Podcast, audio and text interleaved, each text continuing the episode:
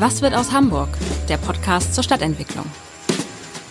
Hallo, moin, moin und herzlich willkommen zu einer neuen Ausgabe unseres Stadtentwicklungspodcastes. Mein Name ist Matthias Iken und ich habe heute den wohl größten Vermieter der Stadt bei mir zu Gast. Thomas Krebs ist gekommen. Er ist seit bald 24 Jahren in verschiedenen Funktionen im Unternehmen Saga tätig, seit 2009 Mitglied des Vorstandes der Saga und schon seit 2007 Mitglied der Geschäftsführung der GWG. Und wenn mich meine Zahlen nicht täuschen, sind sie so, Pi mal Daumen, der Vermieter von 135.000 Wohnungen. Ist das richtig? Ganz genau. Hallo Iken. Ja, schön, dass Sie da sind, Herr Krebs. Bei 135.000 Wohnungen, da werden jetzt wahrscheinlich viele ganz besonders genau hinhören. Nämlich, wenn es darum geht, wie in den kommenden Jahren sich die Mieten entwickeln. Aber ich würde ganz gerne, weil es Tradition ist bei uns, mit den fünf Fragen anfangen die Sie wahrscheinlich kennen. So ein kleines Warming-up. Was ist denn Ihre Lieblingsstadt, Herr Krebs? Ja, das ist schon Hamburg. Ähm, ich bin ja, seitdem ich bei der Saga bin, auch Hamburger. Zumindest Zugereister, wie das dann in München heißt. Und es äh, ist eine Stadt, die habe ich lieben gelernt. Ist eine vielfältige, weltoffene Stadt. Also hier fühle ich mich schon sehr wohl. Ihr Lieblingsstadtteil? Äh, das ist äh, tatsächlich Wohldorf-Urstedt. Und zwar, weil ich finde, es verbindet in einmaliger Weise äh, einen ländlichen Charme, aber mit einem Anschluss an die Metropole. Also eine perfekte Symbiose sozusagen für denjenigen, der es auch ein bisschen ländlich mag. Ihren Lieblingsplatz in der Hansestadt? Ja, das ist dann tatsächlich der Dubenstädter Brot. Das ist eine fantastische Möglichkeit auszuspannen und Natur zu erleben. Und immer noch zumindest ganz nah an der Grenze von Hamburg. Sie haben sich auch ein Lieblingsgebäude in der Hansestadt? Ja, jetzt muss ich zugeben, also wenn ich ganz ehrlich sein soll, ist mein Lieblingsgebäude steht nicht in Hamburg. Ich hoffe, das ist trotzdem Das ist trotzdem erlaubt, ja. Das ist nämlich der Weltausstellungspavillon von Mies van der Rohe in Barcelona. Und das war für mich ein äh, absoluter Haarmoment von Ästhetik, Funktionalität, absolute Harmonie. Tut mir leid, dass es kein Hamburger ist. Ist überhaupt nicht schlimm. Hätten Sie jetzt gesagt, mein Büro, dann hätten wahrscheinlich auch wieder einige mit dem Kopf geschüttelt. Zum Schluss dürfen Sie noch ein Gebäude abreißen. Ach, da tue ich mich Gerne auch mehr. Ach. Hier unter uns können Sie ruhig mal mit der Abrissbirne rumfahren. Also, ähm, ich, ich, hatte viele Ideen, aber lasse das aber dem Oberbaudirektor vom Berufswegen. Aber es gibt tatsächlich ein Gebäude im Saga-Bestand, Einkaufszentrum Müllmannsberg, direkt gegenüber haben wir eine alte Immobilie aus den 70er Jahren, Neue Heimatimmobilie mit einer ehemaligen Pflegeeinrichtung. Das ist ein Objekt, das würde ich sehr gerne abreißen, neu bauen, wieder als Pflegeimmobilie. Das würde den Stadtteil gut tun und das würde auch das Einkaufszentrum in Mansberg aufwerten.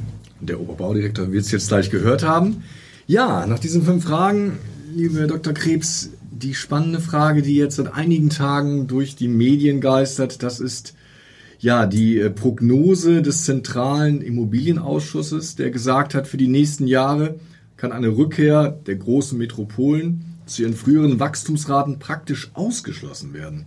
Ganz im Gegenteil sollten die Akteure sich sogar auf ein Szenario einer länger anhaltenden Schrumpfung einstellen. Stellen Sie sich jetzt auf Schrumpfung ein? Nein, das tun wir nicht. Also das ist ja mit den Prognosen immer nicht ganz einfach. Wenn wir das mal ganz äh, statistisch sehen, ist es ja so, wir haben einen negativen Binnenwanderungssaldo, das ist so.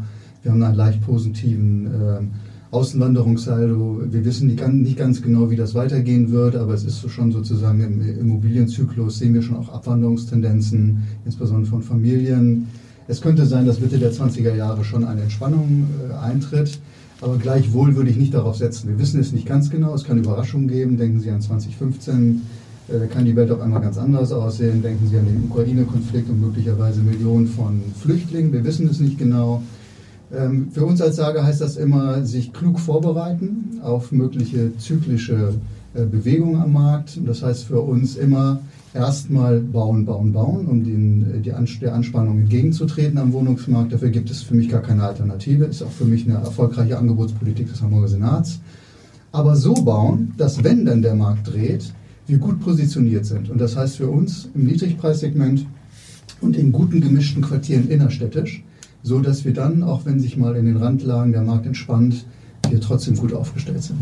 Ja, Sie haben jetzt schon ein bisschen vorweggenommen, was äh, wir sicher gleich alles noch besprechen werden, aber ich würde gerne noch mal bei den Trends bleiben. Weil Sie haben ja auch, als wir vor zwei Jahren zusammensaßen, der Beginn von Corona schon angemerkt, es könne sein, dass die Pandemie und ihre Folgen wirklich dazu führt, dass der Wohnungsmarkt sich in den kommenden Jahren entspannt, einfach weil viele oder zumindest einige Menschen ja das Umland neu für sich entdecken. Ist das ein Trend, der sich jetzt also verstetigt hat? Also ich glaube schon, dass das im Moment ein Trend ist. Das ist aber ein Trend, den kennen wir aus der Vergangenheit. Das haben wir auch schon bei der letzten großen Wohnungswartwende gesehen, nach der deutschen Wiedervereinigung.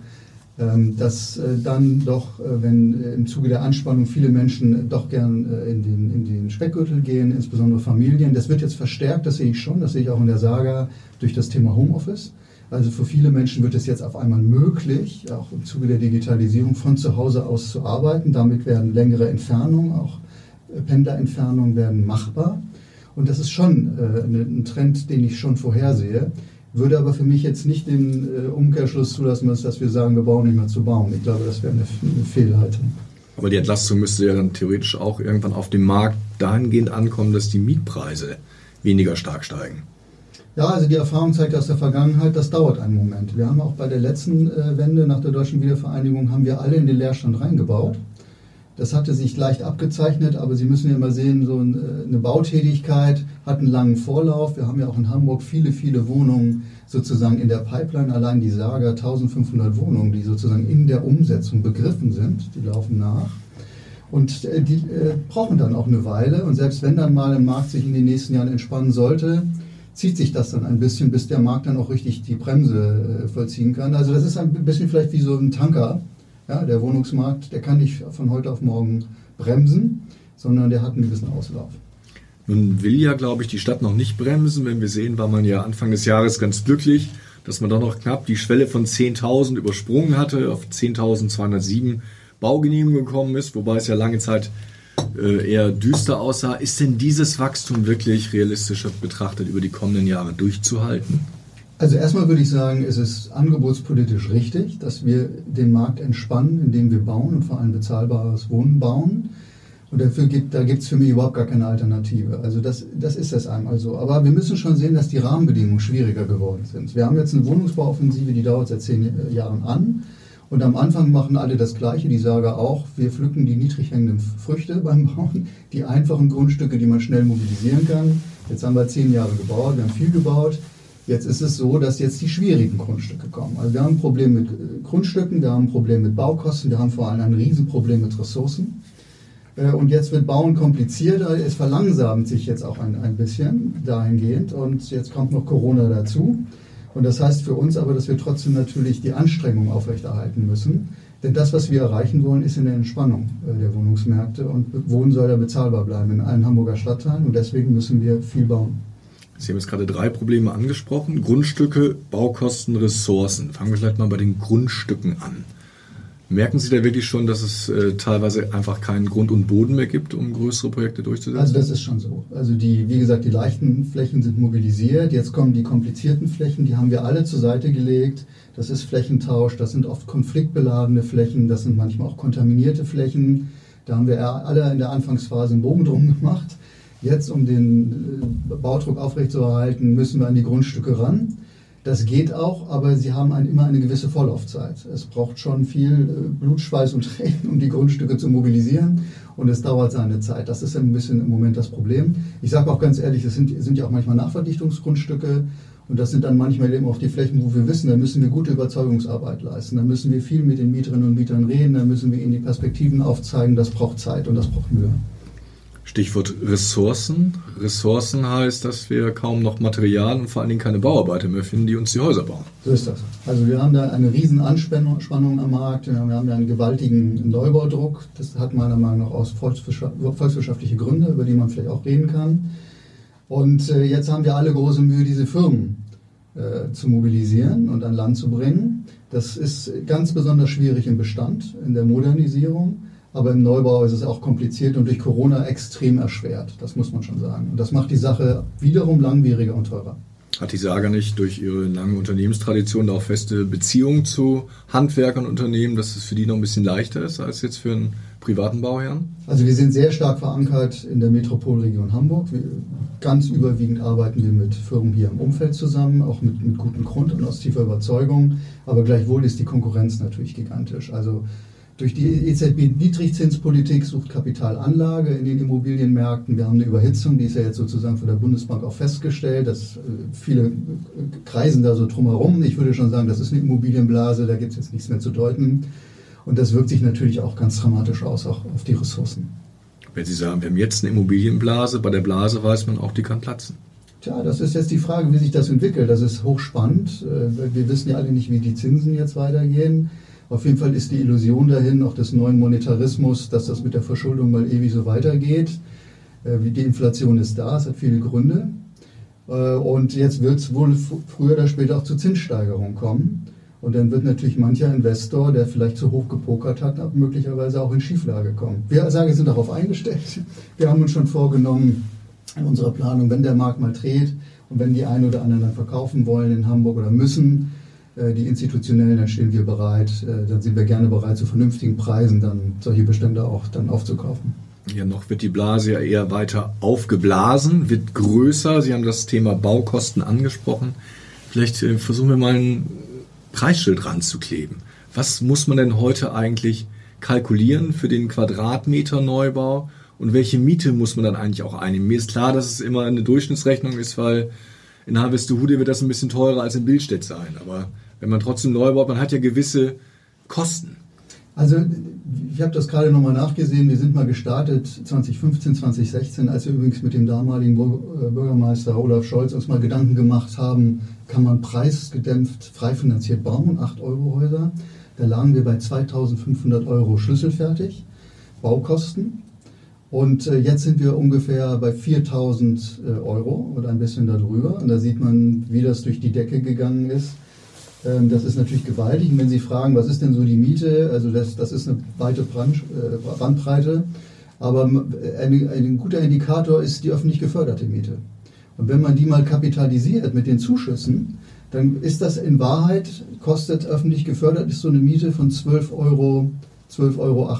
Und da sehen Sie, was auch der Staat dazugeben muss, um es bezahlbar zu machen, damit wir bei 6,80 bzw. 6,90 dann auslaufen in der Vermietung in der Anfangsmiete öffentlich gefördert. Aber in Wahrheit brauchen sie heute ungefähr 13 Euro mindestens, je nach Standard. Und dann geht das natürlich dann manchmal auch weit nach oben. Damit ist äh, schon klar, dass das 8-Euro-Ziel, was Sie einstmals hatten, nur subventioniert möglich ist. Ja, wir machen uns dazu Gedanken. Also wir als Sager sagen, gerade in unseren Quartieren, die waren ja oft monostrukturiert, in der Vergangenheit ja auch falsch belegt, muss man sagen, in den 80er Jahren. Äh, ist es natürlich gut, auch zu durchmischen, solche Bestände und solche Quartiere. Äh, ich habe ja gesagt, nur durchmischte Quartiere sind lebenswerte Quartiere, das ist die Erfahrung aus der Vergangenheit. Und wir haben gesagt, naja, wenn wir auf eigenen Grundstücken bauen können und uns nochmal Gedanken machen, können wir vielleicht effizienter bauen, kostengünstiger bauen, können wir vielleicht mal auf die Tiefgarage verzichten, können wir vielleicht an der einen oder anderen Stelle noch effizienter werden, dann können wir vielleicht unter 10 Euro tatsächlich frei finanziert bauen. Daran arbeiten wir intensiv. Wir haben auch äh, immerhin elf Pilotprojekte gemacht im Bereich 8 Euro Wohnen mit insgesamt 550 Wohnungen, die schon gebaut sind oder gerade gebaut werden. Äh, und wir wollen da aber weiter dran arbeiten, weil wir das für richtig halten. Ich habe gesehen, in Hamm Süd haben Sie, glaube ich, jetzt ein größeres Projekt vor zwei, drei Jahren gestartet. Da war das Ziel 10 Euro anfangs Netto-Kaltmiete. Das könnte man heute schon gar nicht mehr abbilden, oder? Realistischerweise? Also es geht wirklich nur auf eigenen Grundstücken, wenn wir die Grundstücke nicht kaufen müssen. Und es geht wirklich nur, wenn wir jetzt auch zeitnah uns auch verabreden können mit den Bezirken und mit dem Senat, dass wir über andere Effizienzstandards mal reden. Es gibt natürlich immer einen großen Gestaltungswillen auch von Kommunalpolitik. Man wünscht sich viel, es ist ja in der Sache auch oft gerechtfertigt. Aber wenn man kostengünstig frei finanziert bauen will, dann müssen wir alle Kompromisse machen. Anders wird das nicht gehen. Vielleicht um das mal ein bisschen zu konkretisieren, Sie haben eben schon genannt, keine Tiefgarage. Klar heißt es auch, man verzichtet auf ein Gäste-WC, man verzichtet irgendwie bei Bodenbelegen auf, auf höhere Kosten. Also wie sieht dann so eine Wohnung noch aus, die diesen Preis äh, abbildet? Also das ist eine kluge Frage, weil das ist natürlich ein bisschen die Quadratur des Kreises, weil wir bauen ja nicht für zehn Jahre, wir bauen ja für 60 Jahre und mehr. Und auch wenn wir so ein Effizienzhaus jetzt konfigurieren, das machen wir übrigens zusammen mit dem Oberbaudirektor, dann muss das ja verschiedenen Ansprüchen genügen. Also es soll günstig sein, das heißt, es muss effizient sein in der Errichtung. Ähm, es muss aber vertrieblich auch funktionieren, wenn ein Markt mal schwieriger wird. Und in dem Lebenszyklus einer Immobilie muss es natürlich vernünftig gebaut werden, weil sonst würde es uns ja einholen im Bereich der Instandhaltung und dann wäre es sozusagen mittel- und langfristig wieder so eine sehr teure Angelegenheit. Also muss man sich da kluge Gedanken machen, aber zum Beispiel auf Tiefgaragen verzichten, wenn es geht, auf Aufzüge verzichten, äh, mal vielleicht in der Fassade ein bisschen bescheidener sein, in den Ausstattungen ein bisschen bescheidener sein. Dazu müssen wir uns mal Gedanken machen. Auf Aufzüge verzichten ist natürlich auch schwierig in einer Gesellschaft, die immer älter wird.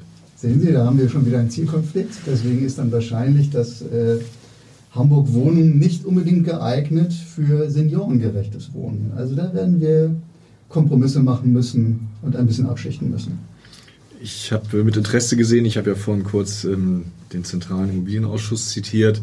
Den hat man ja auch sehr unterschiedlich gelesen. Einige haben gesagt, wir haben so viele Singles, Hamburg baut viel zu große Wohnungen, weil der Durchschnitt irgendwie 76 Quadratmeter Wohnfläche sind. Andere haben gesagt, die Familien ziehen weg, Hamburg baut viel zu kleine Wohnungen. Bauen wir vielleicht zusammenfassend gesagt die falschen Wohnungen für unseren Markt oder doch zu, zu sehr in der Mitte und zu wenig, äh, sage ich mal, klein und große? Ach, das ist schwer zu beantworten. Also der Fördergeber, die IFB in Hamburg, sie sind, macht das ja ganz klug, weil sie immer einen Größenmix fordert. Und damit ist man eigentlich schon ganz gut positioniert. Ansonsten glaube ich, kann das auch nur der Markt lösen. Wir hatten natürlich auch Marktphasen, wo wir dann Probleme hatten mit sehr kleinen Wohnungen. Wir hatten aber auch Marktphasen, wo wir auch Probleme hatten mit sehr großen Wohnungen. Also das ist immer schwierig, das hängt immer vom Marktzyklus ab und wie gesagt, ich glaube, es kommt auf einen gesunden Mix an im, im Neubau und wenn man gut durchmischt, ist man, glaube ich, ganz gut positioniert. Und mixen wir in der Hansestadt insgesamt gut? Im geförderten Bereich können wir das so sagen. Also das gibt, die, gibt der Fördergeber vor, dass man einen Wohnungsmix abbilden muss. Ob der Markt da manchmal daneben liegt, das ist sicherlich eine berechtigte Frage. Sie sprachen ja eben von Zielkonflikten. Manchmal denke ich, Sie sind wie ein Jongleur, der irgendwie sechs oder sieben Bälle in der Luft halten muss, weil jetzt kommt noch ein weiterer Ball dazu, das ist das Stichwort Klimaschutz. Und ähm, die Wohnungen müssen ja nicht nur günstig sein und reichlich gebaut werden, sondern auch noch energetisch am besten maximal gedämmt. Wie wirkt sich denn das auf Ihre ganzen Bälle, die Sie in der Luft halten, aus? Also mit dem Jonglieren, das gefällt mir sehr gut, das trifft die Sache nämlich. Äh, es ist in der Tat sehr schwierig. Wir kommen ja eigentlich aus einem Geschäftsmodell, wo wir uns ungefähr vor 25 Jahren mal Gedanken gemacht haben. Da ging es der Saga mal sehr schlecht. Sie war ja eigentlich ein Abwicklungsfall. Wie machen wir das denn eigentlich? Satzungsgemäßer Zweck, sozialverantwortliche Mieten, soziale Quartiersentwicklung. Wie bringen wir das denn eigentlich zusammen mit einem gesunden Unternehmen? Und da hatten wir diese zwei Dimensionen, soziale Verantwortung und ökonomischer Erfolg. Wie bringen wir das zusammen? Jetzt ist es komplizierter geworden. Es kommt eine dritte Dimension als gesellschaftliches Problem dazu, dem wir uns stellen müssen. Das ist der Klimaschutz. Und es kommt auch eine vierte Dimension dazu. Das ist Governance, gute Unternehmensführung. Und dann sind wir schon mitten in der Nachhaltigkeitsdiskussion. Wie schaffen wir es eigentlich, diese vier Themen zusammenzubringen? Ich glaube, ein ganz großes Missverständnis in der Diskussion ist, dass viele meinen, Nachhaltigkeit sei ein operatives Ziel. Also wenn ich Ihnen jetzt sagen würde, die Saga baut nur noch Plus-Energiehäuser, dann würde wahrscheinlich der eine oder andere sagen, oh, das klingt unheimlich nachhaltig. Dann würde ich aber antworten, das ist aber nicht per se nachhaltig. Ein Plus-Energiehaus zu bauen ist nur dann nachhaltig, wenn es einhergeht mit klimapolitischer Effizienz, mit sozial verantwortlichen Mieten und auch mit einer sicheren Refinanzierung. Und das ist ganz schön kompliziert und da muss man sich ja die Frage stellen, wie tarieren wir das denn aus? Wie geht das denn? Und eigentlich braucht man ein regulatives Prinzip, das das austariert und ich bin fest davon überzeugt, dass es ein Stück weit schon auch eine Marktlogik, eine Allokationseffizienz. Wir müssen über effiziente Lösungen reden, die die Themen zusammenbringen. Wenn Sie mich jetzt fragen, wie geht das mit Klimaschutz, zusammen mit sozial verantwortlichen Mieten, haben wir uns als Saga ganz viele Gedanken gemacht und sind zu dem Ergebnis gekommen, dass wir auf die Gebäude gucken müssen und ehrgeizige Standards. Das ist so, das wird, zeigt ja jetzt auch die EU-Politik und auch die Bundespolitik, das ist auch gar nicht aufzuhalten. Aber wir müssen vielleicht auch alternative Wege mal denken. Und das heißt für uns, nicht nur aufs Gebäude gucken, sondern im Rahmen von sogenannten Quartiersansätzen sich auch die Frage stellen, wie können wir denn Wärme dekarbonisieren? Wie können wir große also die CO2-Bilanz verbessern? Mhm. Richtig, solarisieren, also Solarstrom in die Quartiere bringen.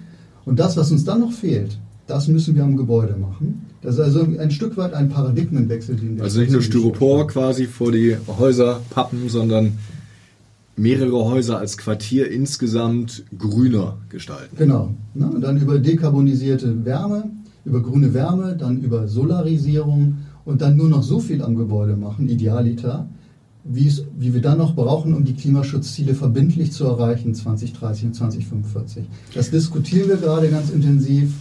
Und wir sind damit ja im Koalitionsvertrag gelandet, zumindest mit so einem kleinen Anstrich. Das freut uns schon mal. Und wir machen dazu ja ein großes Pilotprojekt, hoffentlich an der Horner GS mit 5000 Wohnungen. Da wollen wir das mal vorführen, wie das gehen kann.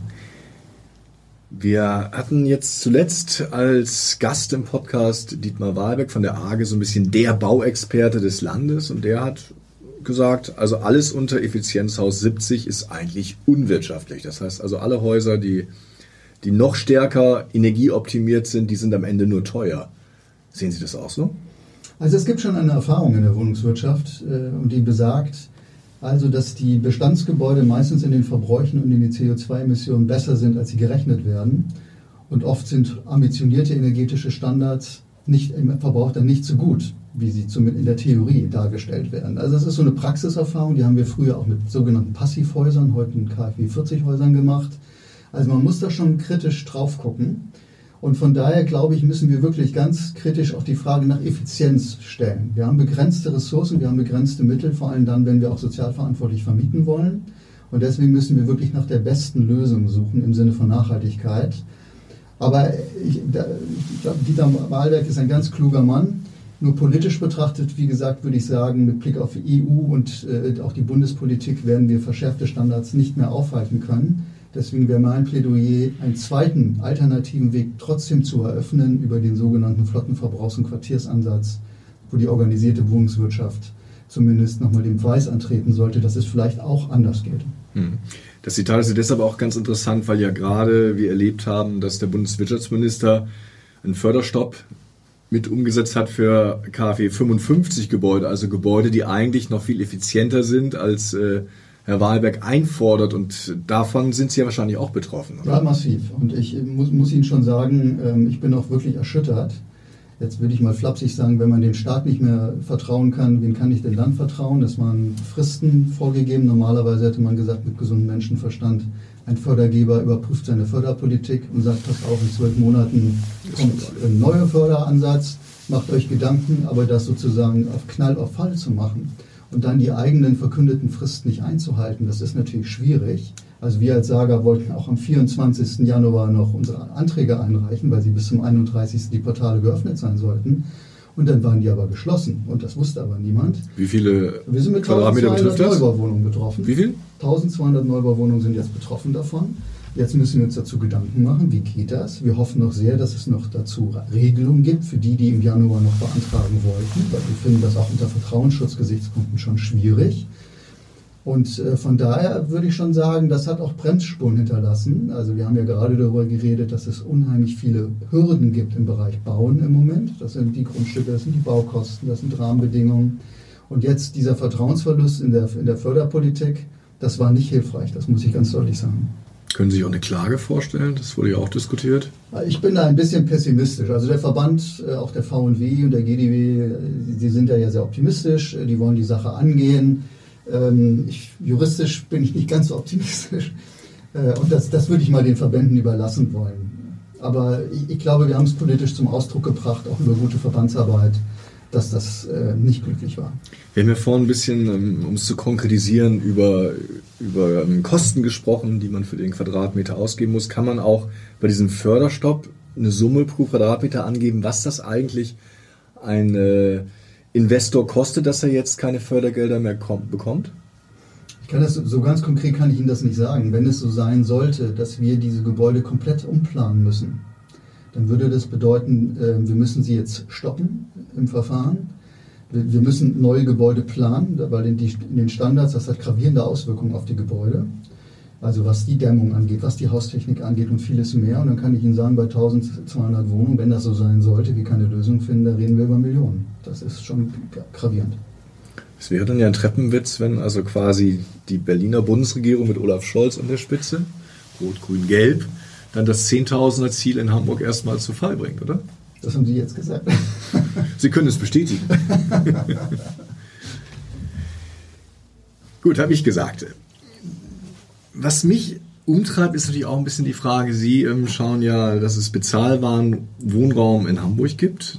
Das ist natürlich eine der zentralen Fragen, aber es gibt ja auch so etwas wie eine Mittelschicht, die also zunehmend fassungslos auf den, auf den Wohnungsmarkt bekommt. Einerseits vielleicht, weil sie keine Berechtigungsscheine hat, um dann wirklich in vergünstigte Wohnungen einzuziehen, aber sie natürlich auch keine Quadratmeterpreise von 10.000 Euro aufwärts leisten können.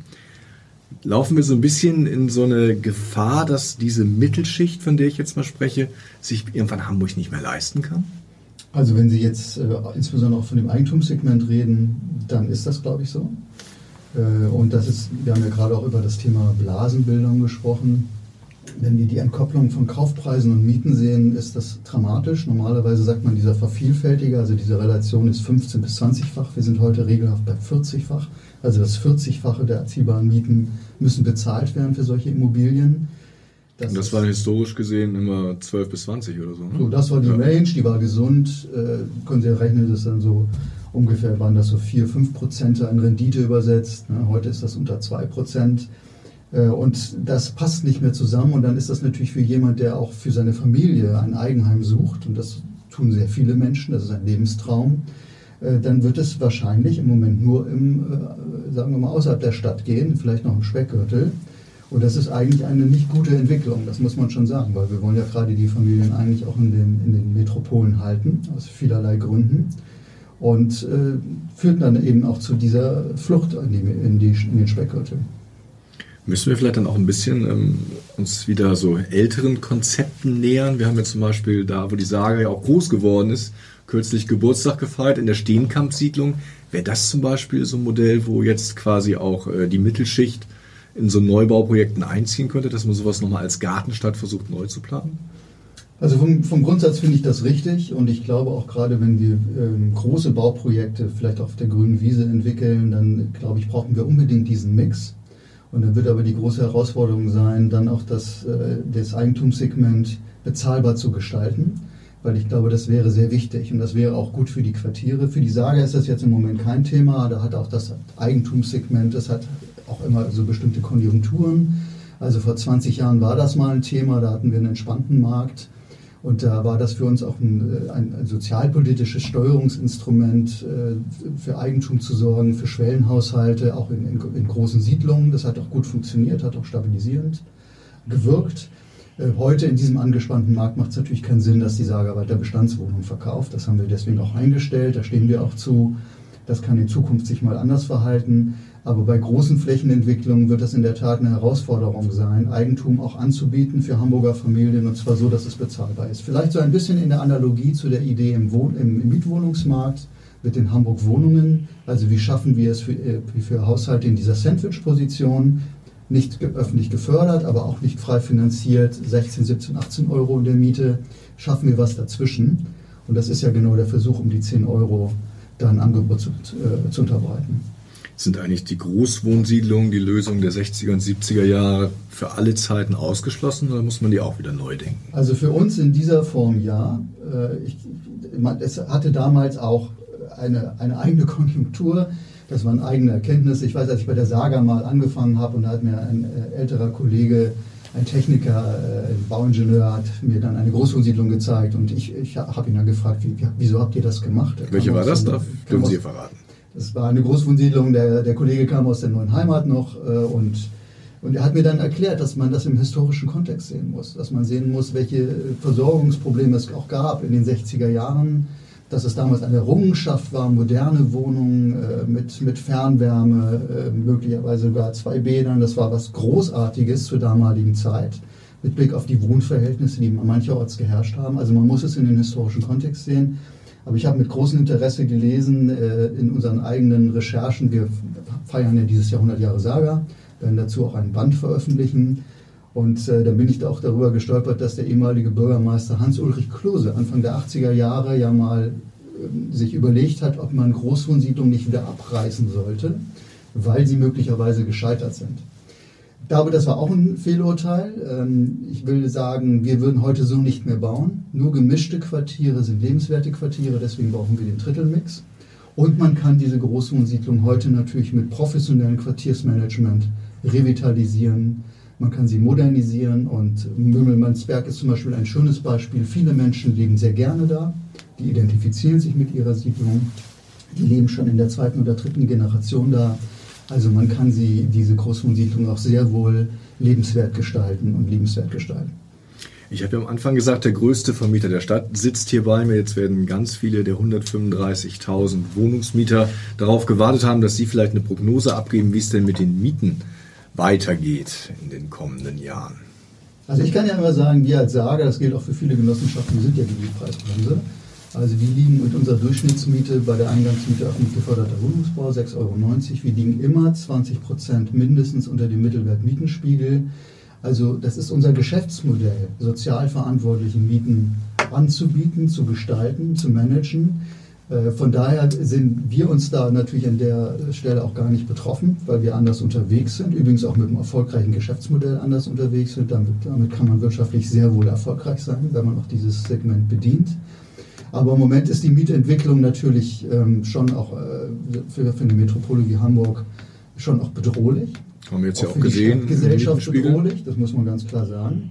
Äh, und deswegen müssen wir unbedingt die erfolgreiche Angebotspolitik des Hamburger Senats fortsetzen. Wir müssen, solange wir können, viel bauen, bezahlbar bauen. Das ist die einzige Chance, den Markt zu entspannen. Und wie gesagt, je nachdem, wie der Markt läuft, wenn es dann über die Wanderungsseiten Entspannungstendenzen gibt, dann haben wir es ja auch geschafft, dann waren wir ja auch erfolgreich.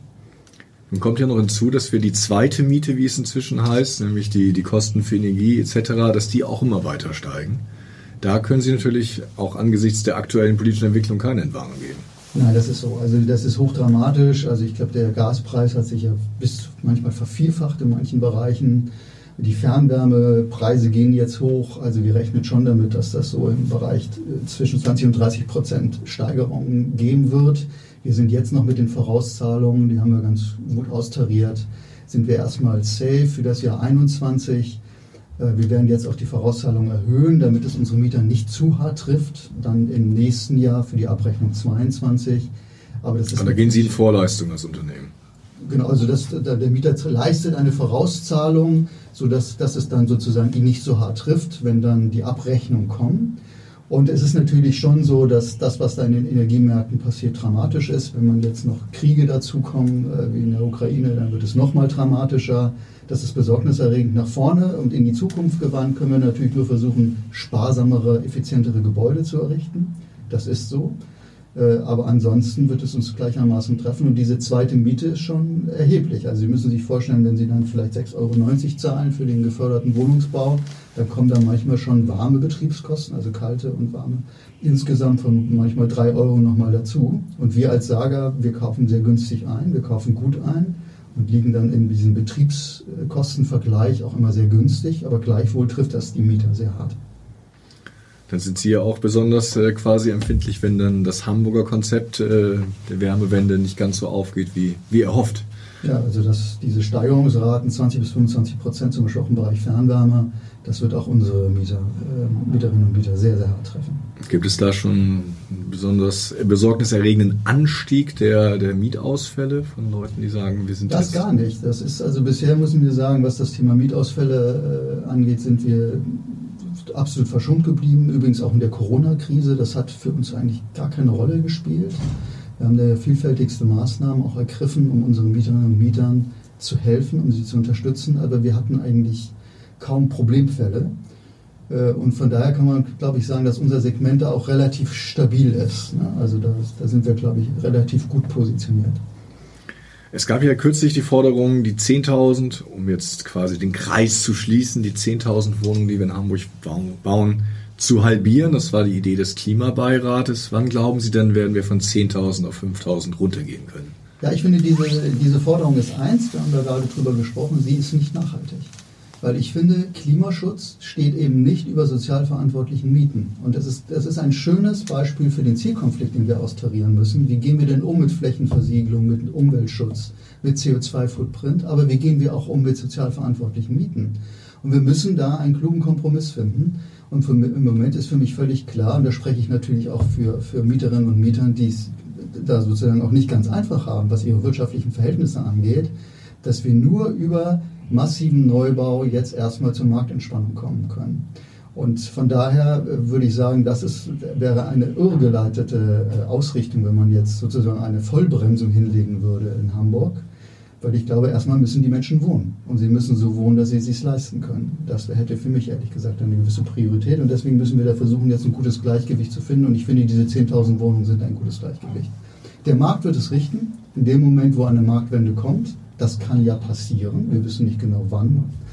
Äh, dann löst sich das Problem sowieso von alleine, weil wir haben bei der letzten Wohnungsmarktwende gesehen, nach der deutschen Wiedervereinigung, da gab es eine Vollbremse. Also die Saga hat äh, vor ungefähr zwölf Jahren so gut wie gar nichts gebaut, weil wir Leerstand hatten. So einfach ist das und dann hat, hat der Markt das gelöst. Geben Sie uns noch mal so eine kurze Abschätzung, das hat sich bis dahin lange versendet, wann der Markt kippen würde. Das ist schwer zu sagen. Das ist schwer zu sagen. Das kann Mitte der 20er sein, das kann auch später sein, Richtung 2030.